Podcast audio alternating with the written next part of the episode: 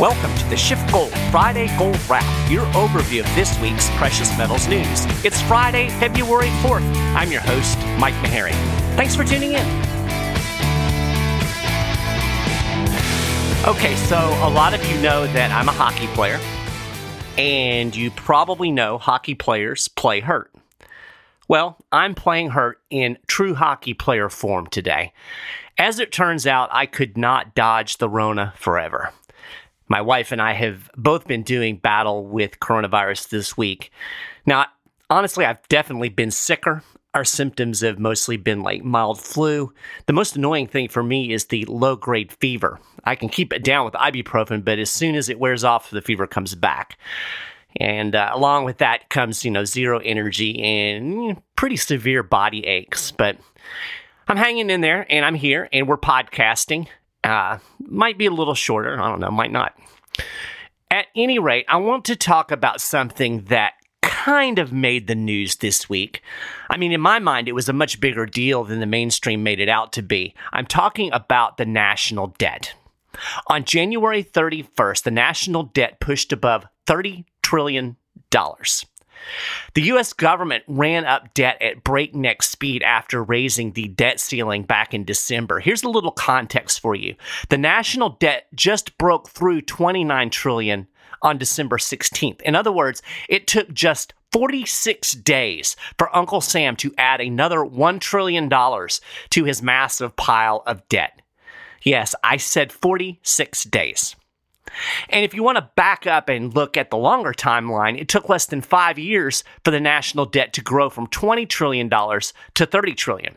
So if you average that out over the last five years, the federal government is running up basically $2 trillion in new debt every single year. Now, a lot of people will blame the pandemic and all of this stimulus spending, and that certainly sped up this debt freight train, but it's not like this is a new problem, right? Think back to 2019. That year, the Trump administration managed a nearly $1 trillion budget shortfall. We'd only seen deficits over $1 trillion four times at that point, all during the 2008 financial crisis and its aftermath. Trump's nearly $1 trillion deficit happened when the economy was supposedly booming. So, the real story is the US government has a very big spending problem.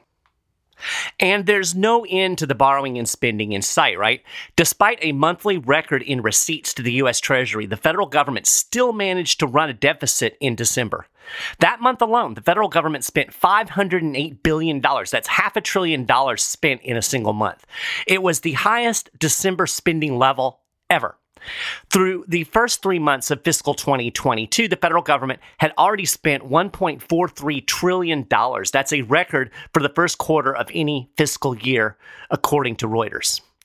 Now, there's even more spending coming down the pike, right? Congress has already passed a massive infrastructure bill. For the time being, the bill back better bill has stalled, but there is no doubt that Democrats will come up with another plan or they'll strong arm Joe Manchin into getting on board with the plan. Supporters of these big spending plans promise tax increases and government savings will, quote, pay for the spending. But it's almost certain tax receipts will fall far short of projections and spending will be even higher than budgeted. I mean, that's how government always works, right? Think about it. When have you ever heard of a government spending program that came in under projections? And when is revenue ever to the level they promise? Never. They always underestimate the cost and they overestimate their revenue. Here's another thing almost nobody is worried about debt anymore. I mean, there used to be a vocal minority who railed against the spending. It was mostly in the Republican Party. You know, we had the whole Tea Party movement that was focused on government taxing and spending uh, back when Obama was in office. But Republicans only seem to care about debt and spending when Democrats are in charge. The Tea Party vanished when Trump took office. With the exception of a few lone voices, nobody was complaining about Trump spending. People literally told me, well, this is different, you know, because Trump was their guy. Well, it wasn't different. Debt is debt, right? So let me put this into a little bit more context for you. According to the National Debt Clock, the debt to GDP ratio is 128.02%. Despite the general lack of concern we see in the mainstream, debt does have economic consequences. More government debt means less economic growth. Studies have shown that a debt to GDP ratio over 90% retards economic growth by about 30%. In case math isn't your thing, 128% is bigger than 90%. So, yeah, this throws cold water on the conventional spin now, worry about the debt later mantra that we keep hearing in Washington, D.C. That's generally the narrative, right? We have an emergency now. We have to spin because there's a pandemic, or the infrastructure is crumbling, or we have to build back better, or we have a war to fight. We'll worry about the spending after the emergency. But, you know, after the emergency, that isn't a thing. There's always a new emergency. The other claim that this economic reality obliterates is the notion that we can grow ourselves out of the debt. Now, a popular idea on both sides of the political aisle in DC. No, you can't. Decades of growing debt should make that pretty clear, right? I mean, I would think at some point you would see us growing ourselves out of the debt, right? No, never has happened.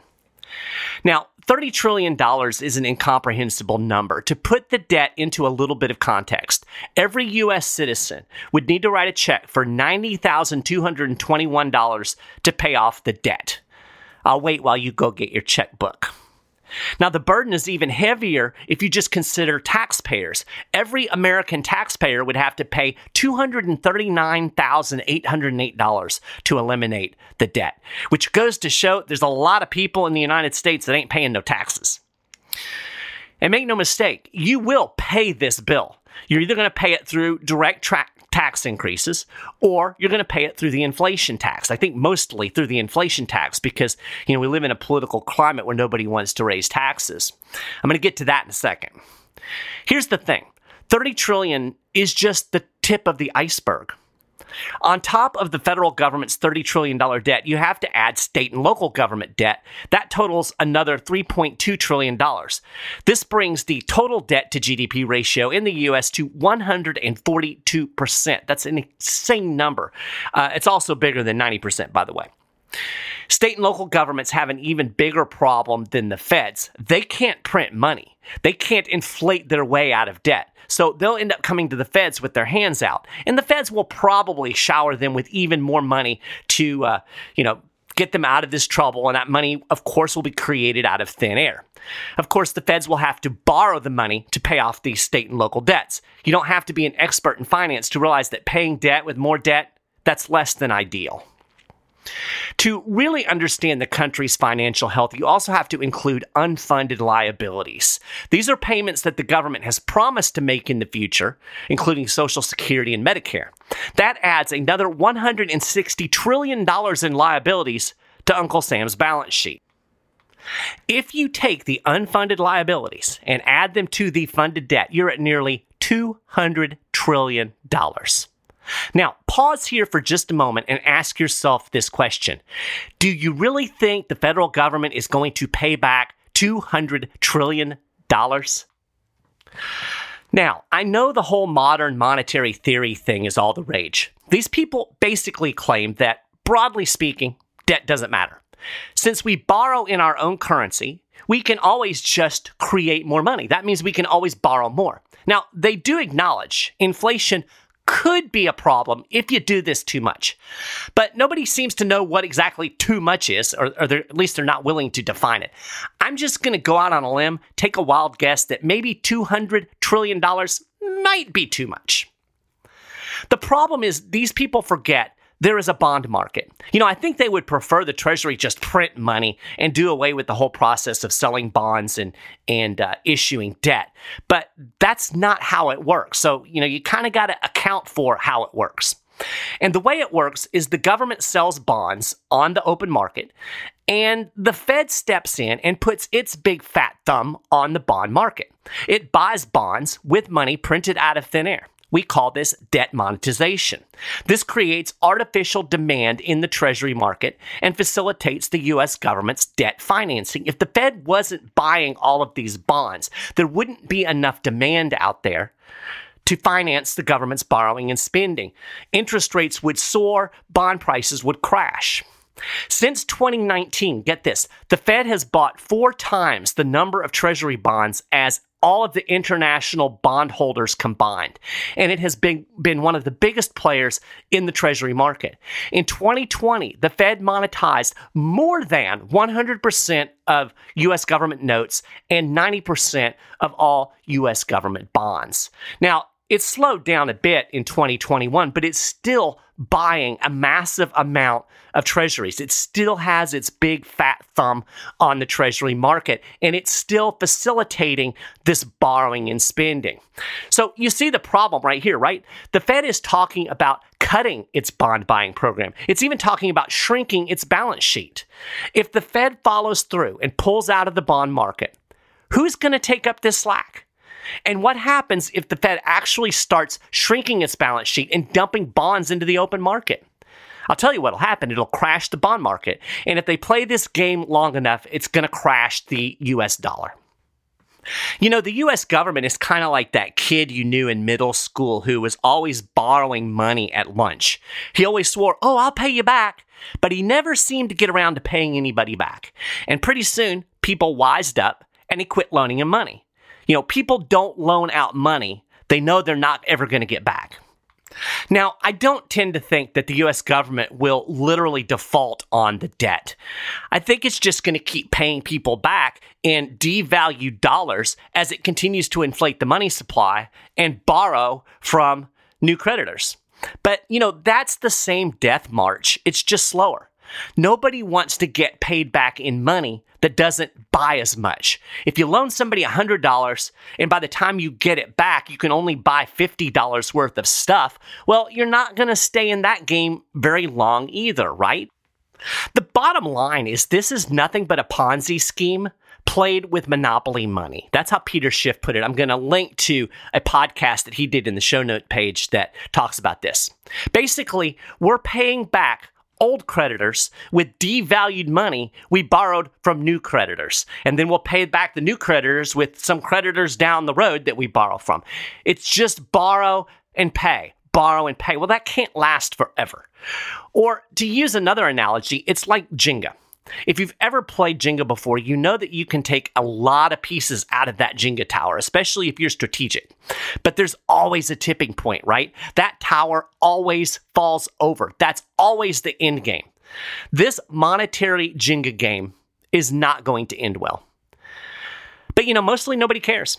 Crossing the $30 trillion threshold will create a little media buzz over the next few days, but then Uncle Sam's going to go right back to business as usual. And by that, I mean borrow and spend. The fact is, the mainstream is convinced the debt really isn't a problem because it hasn't been a problem yet. We have all of this debt, nothing's happened. But you know, nothing is a problem until it is. Kicking the can down the road works just fine until you run out of road. The Jenga tower will stand until the last piece is pulled and then crash. So, are you ready for such a scenario?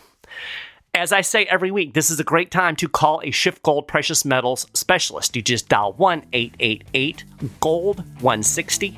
Or if you don't want to call, you can shoot them an email info at schiffgold.com. These guys are fantastic. They're going to look at your investment goals, your portfolio, what you're looking to do, and they'll tell you how precious metals can fit into your broader investment strategy. Talk to them today. So, that is a gold wrap for this week, coronavirus edition. You can get more details on all of these stories and more and keep up with the latest precious metals news and analysis throughout the week over at schiffgold.com slash news. If you haven't done it already, you can subscribe to the Friday Gold Wrap over at Apple Podcast, on the SchiffGold YouTube channel, on Stitcher. You'll find links to these things over on the show notes page. If you want to contact me, you're welcome to do so. M. Maharrey, M-A-H-A-R-R-E-Y at schiffgold.com. Thank you so much for listening, and uh, I'll talk to you next week.